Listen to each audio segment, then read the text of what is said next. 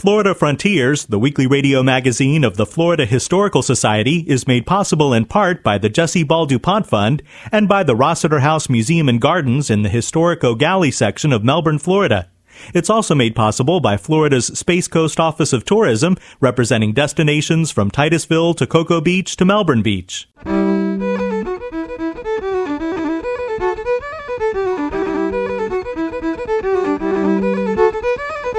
This is Florida Frontiers, the weekly radio magazine of the Florida Historical Society, on the web at myfloridahistory.org. I'm Ben Brotemarkle, and coming up on the program, a shipwreck off the coast of Key Largo is identified as the steamship Hannah M. Bell, which sunk in 1911. It carried cargo from the United States over to the Caribbean, over to Europe, and so it's, it's it was uh, used quite a bit and had a good good history there. We'll take a look at early efforts to lure tourists to Florida. We see a lot of color images of some of the grand hotels uh, that were built by the uh, Henry Flagler and Henry Plant. Um, some of the cultural sites, the Fountain of Youth Park, uh, some of the great uh, water resources, recreational activities. And we'll explore Audubon Society records at the University of South Florida. All that ahead on Florida Frontiers.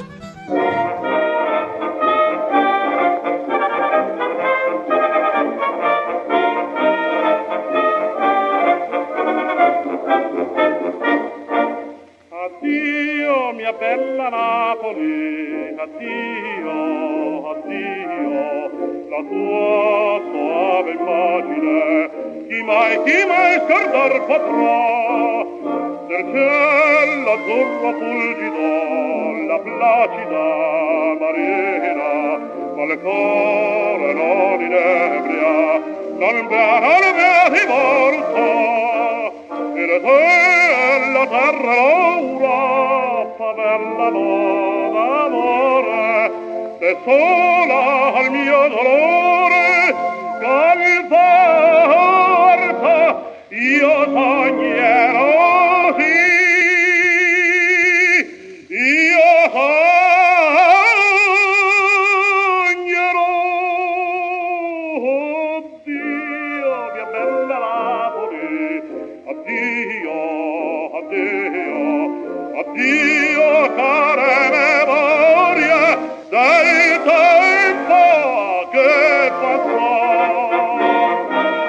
Recording of opera singer Enrico Caruso was popular in 1911.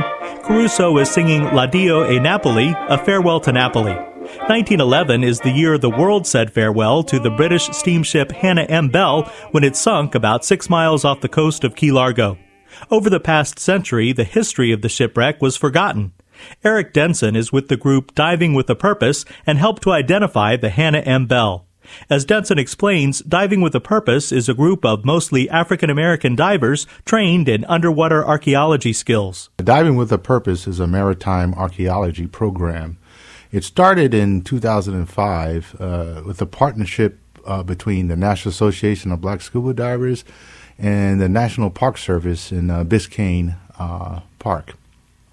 Uh, the archaeologists there uh, there's only one archaeologist in the park and was really looking for some help to document the many shipwrecks and a lot of them historic shipwrecks in the park.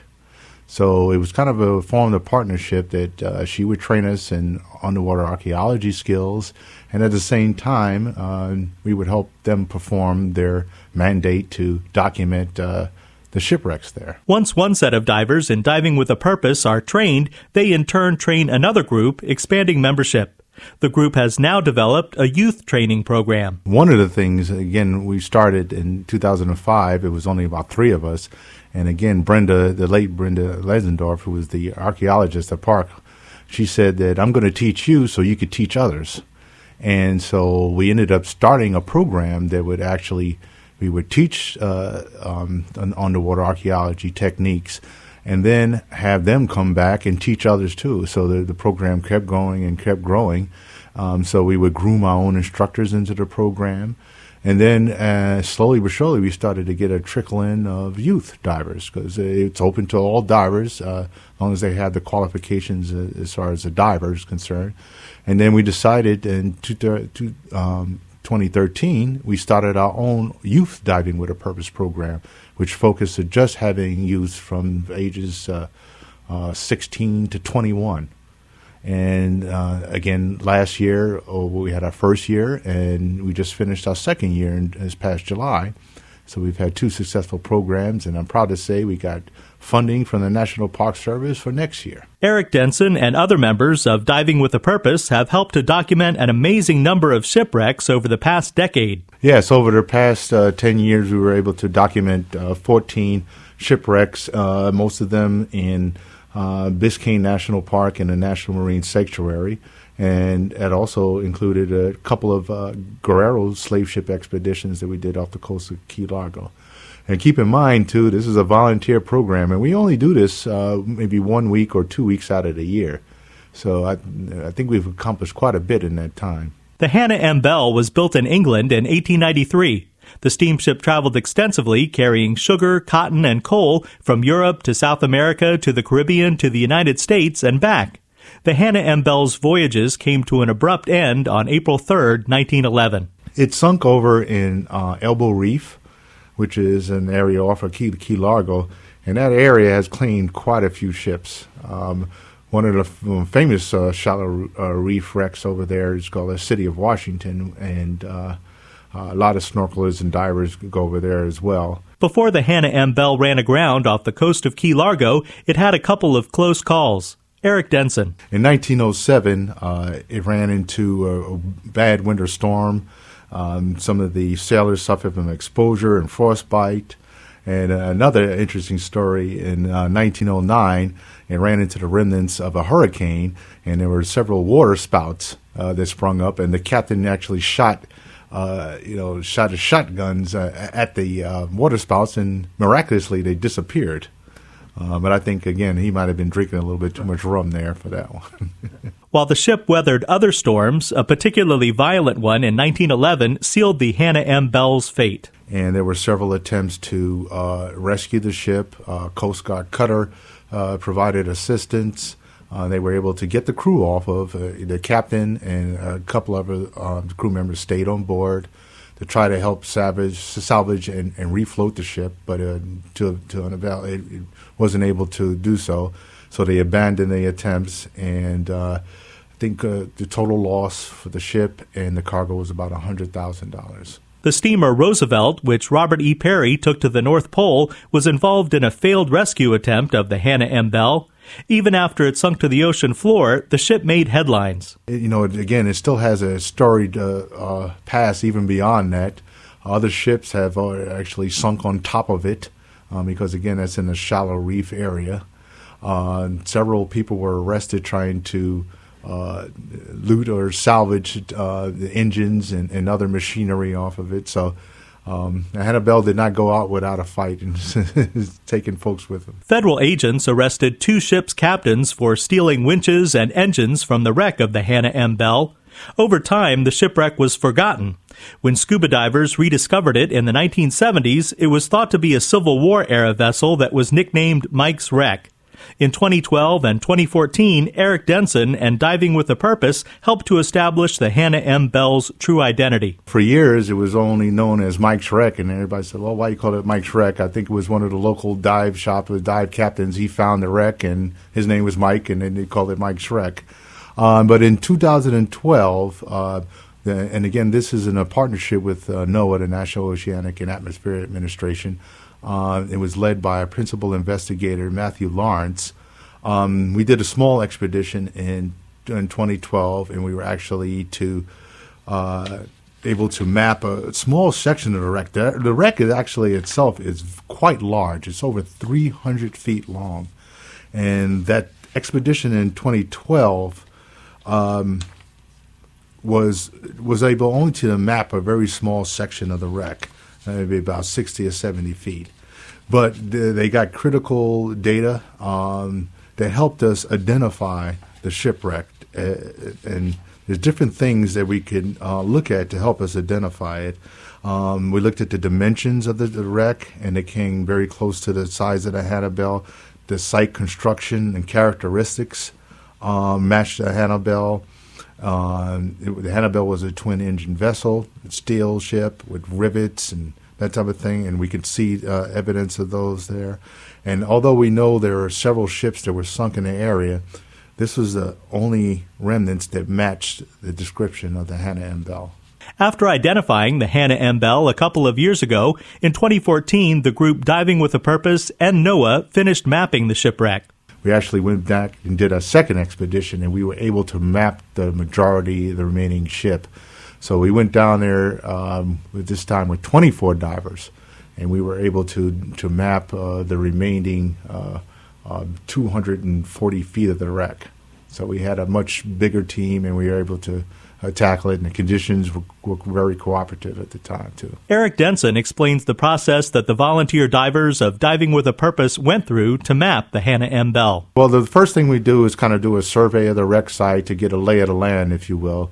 And then we, uh, we since, since we had did an expedition in 2012, we tried to continue from where we left off in 2012 when we went down this past year in 2014. So what we did, we ran a baseline, which basically is a line that would go right down the middle of the wreck. And uh, that line would have uh, measurement increments on it, and usually feet or what have you, even down to inches. And we would use that as like again what we would call a baseline. We would then take measurements of sections of the wreck in relationship to that baseline and then we would also do individual, what we call in situ drawings, which are drawings in place underwater of those sections of the wreck.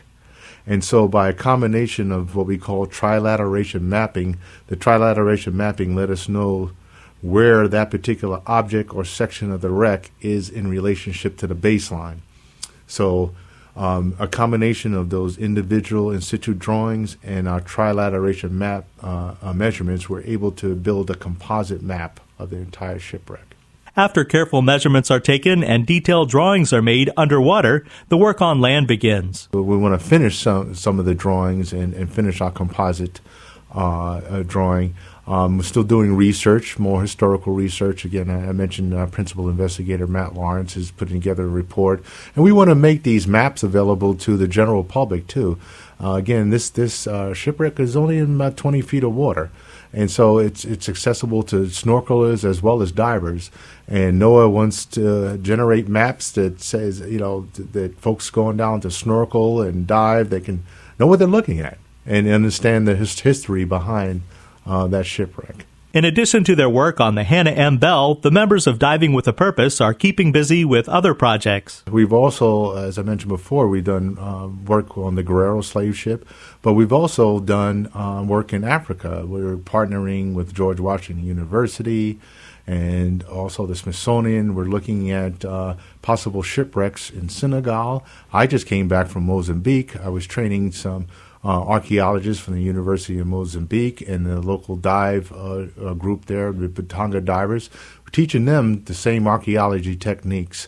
And so we're going to eventually look for um, probably slave ships, uh, uh, slave ship, shipwrecks there, and we can apply those techniques and map those shipwrecks and do historical research on those things as well. So we're definitely expanding beyond the borders of uh, Florida. Eric Denson is with the group Diving with a Purpose, who recently identified and mapped the shipwreck of the steamship Hannah M. Bell.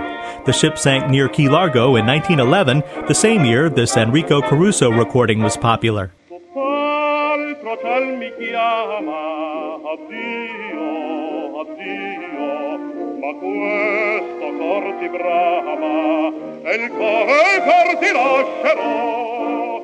di pace d'armonia parlare piena, o magica sirena, vede fare la testa no, mio pensier più tenero, ritornano a risparmi, le gioie e le memorie dei miei felici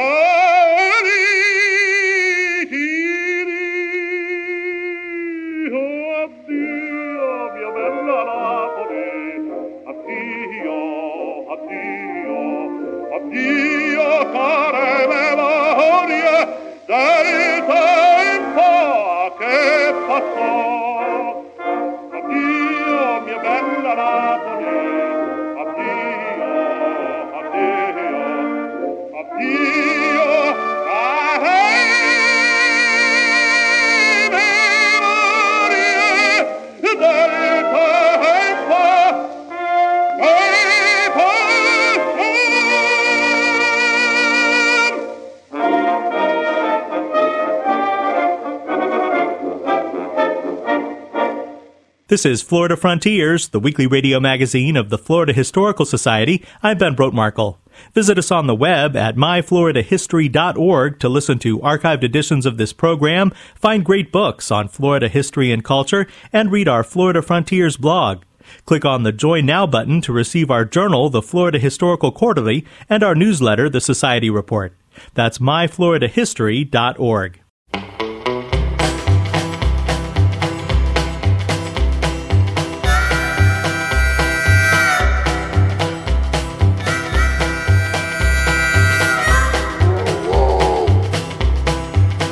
yonder coming, coming down that railroad track. Hey, look yonder coming, coming down that railroad track. It's the orange blossom special, bringing my baby back.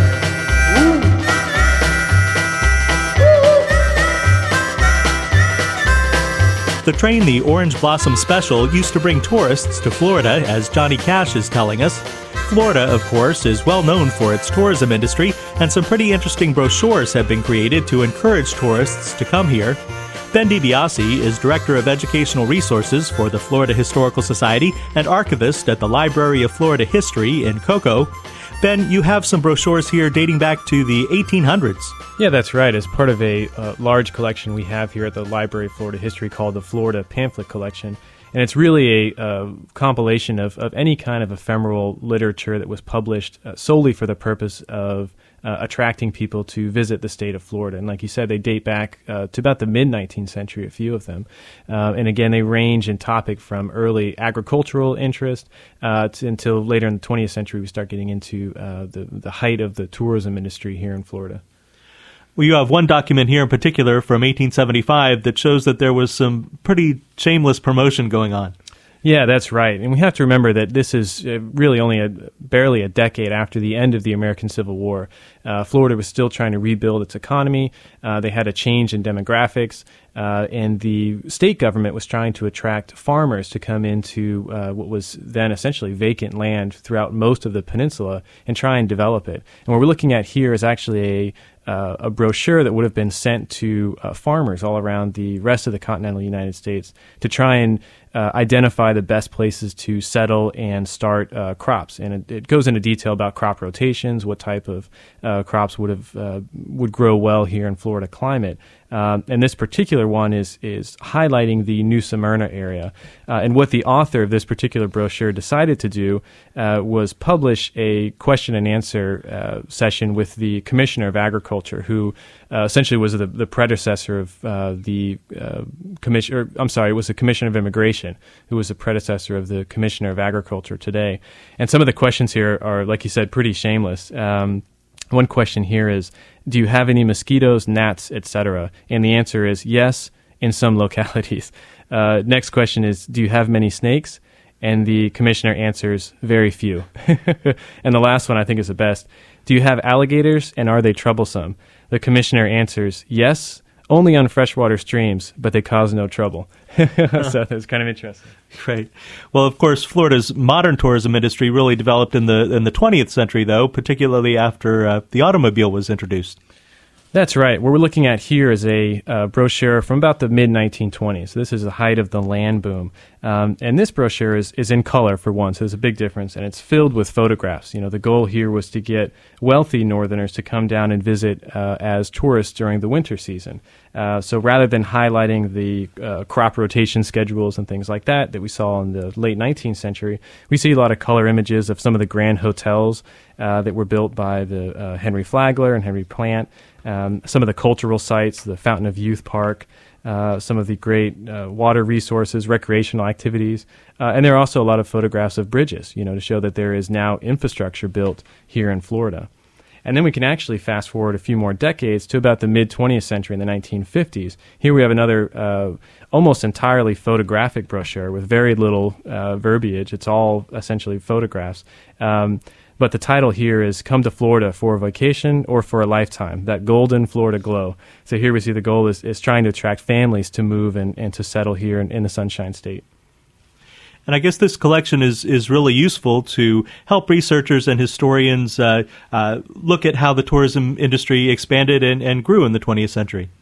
Absolutely. And, you know, at the time of creation, many of these brochures were intended really to only last for a very short amount of time to help highlight some of the um, uh, current, you know, trends in, in uh, Florida, the society. But, but of course, they've lasted. We house them here at the archive, and someone can really track the, the arc of uh, development here in the state over the course of the last century and a half. Beginning in the early 20th century and continuing into the mid 20th century, it was Nathan Mayo who was primarily responsible for promoting tourism in Florida. Yeah, that's right. Uh, Mayo was the uh, longest running commissioner of agriculture. He served for about 37 years uh, for the state of Florida. Um, and he was really the primary booster, I think, of, of the contemporary idea of what Florida is. So it's, it wouldn't be a stretch to say that, that his office really um, came up with the idea of Florida as, as a land of, of bountiful sunshine, oranges, and, and opportunities. Uh, in fact, if you pick up uh, any of the brochures, in fact, we've got a, a large one here that was published uh, between the 1920s and, and the early 1960s.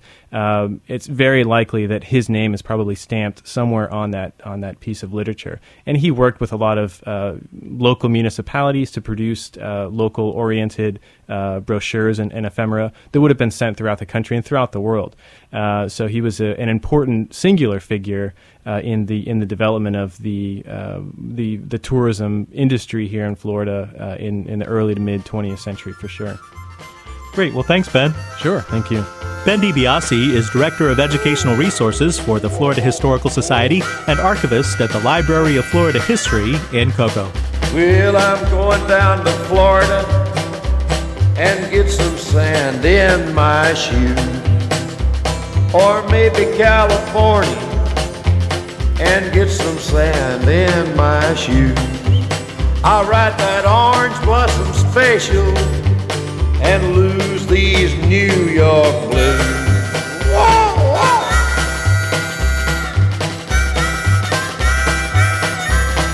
This is Florida Frontiers. The Audubon Society of Florida has a fascinating collection of records looking at the details of nature conservancy in the state over the past century. As Robert Cassanello from robertcassanello.com explains, those records are now at the University of South Florida. Florida became kind of ground zero for this uh, this plume hunting around the uh, the end of the 19th century, early 20th century, and Audubon, uh, the Audubon folks are the people who really stepped up. That was Andrew Huse, a librarian at the University of South Florida. He spoke to me about the Audubon Society of Florida and their collection housed at the library. Here he tells me what the Audubon Society did. The Audubon Society is a national society and really uh, dedicated to the conservation of bird wildlife. So uh, here in Florida, there were huge uh, uh rookeries, you know, huge nests of birds, all kinds of different wading birds that were all considered valuable at the time. While their plumes were valuable, the birds themselves weren't worth anything. So um, hunters would often kill tens, hundreds of thousands, and uh, and then these plumes would be used in ladies' hats all over the world. The Audubon was interested in early 20th century conservation efforts. Andrew Huse explains what they did in Florida. The state of Florida, I think at around the turn of the century, I think it had two wardens for the entire state, probably grossly underpaid and probably not very interested in um, the mission that they were there to do. So very easy to pay off these people. So the Audubon folks had dedicated, you know, wardens who were um, very uh, active, you know, in conservation.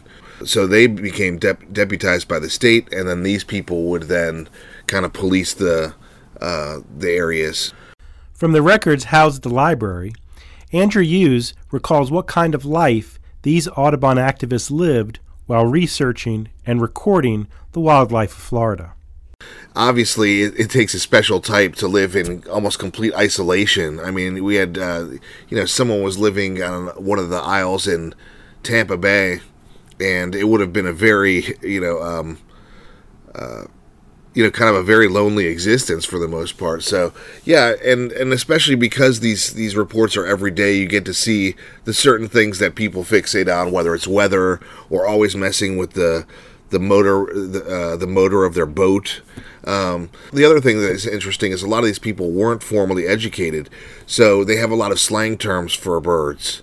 So the the audubon has graciously gone through the files and tried to kind of decipher some of that stuff for us and let you know what species you can expect to encounter in any given folder. Many women were involved in the Audubon Society, especially in Florida. Andrew Huse describes their efforts to bring attention to the conservation of Florida birds. After those two wardens were killed, that's when women's groups really started to bring kind of their um, you know their righteousness to bear, you know, and and rather than bringing it to bear against the wardens, they brought it to bear against other women, and that these plumes are really unacceptable as you know fashion ornaments. And um, really, by the 1920s, the you know the plumes were starting to go out of fashion. Here, Andrew Huse tells us what is in the Audubon records. Um, what we got were uh, the records, the daily game warden records for um, the, the Florida Keys, Lake Okeechobee, and Tampa Bay. Those are three of the um, the biggest kind of nesting areas for these birds. So, you know, what you get to see, what a researcher will get to witness, really, is the the recovery of a lot of these these nesting areas, um, but in a day by day context. So every single day they go out on patrol, they would report what kind of birds they saw, how many, but then also if there were poachers around, any other kind of environmental pressures that may have been brought to bear, you know. Um, so, and then there's also flyover reports. So they did a lot of aerial inspection of the of the areas as well, and try to do kind of a thumbnail count of all the different birds. The Audubon touched so many different aspects of Florida from the turn of the century. Andrew Huse leaves us with the areas of research in the Audubon records waiting to be unearthed. Yeah, I mean, whether you're interested in activism, you know, criminal justice, fashion, you know, all these things, um, all kind of uh, uh, are around this issue. So, um, you know, and then if you're interested in specific birds, I mean, the whooping crane, you know, came very close to extinction. Of course, it's still on its way back. Um, but uh, but yeah, I mean, what's really remarkable too is just how resilient the environment can be, but also how how long it can take to undo, you know, the damage or or to attempt to mitigate some of it. That was Andrew Huse, and I'm Robert Cassanello with Florida Frontiers. You've been listening to Florida Frontiers, the weekly radio magazine of the Florida Historical Society. Please join us right here again next week. Until then, you can like us on Facebook at Florida Historical Society, where you can get our daily posts today in Florida history and much more. Visit us on the web at myfloridahistory.org to read our blog version of Florida Frontiers. Have a great week. I'm Ben Brotemarkle.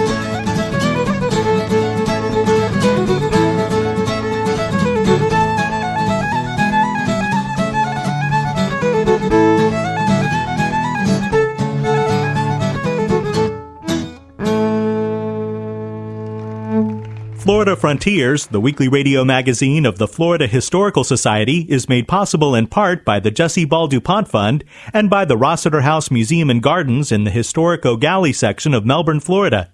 It's also made possible by Florida's Space Coast Office of Tourism, representing destinations from Titusville to Cocoa Beach to Melbourne Beach.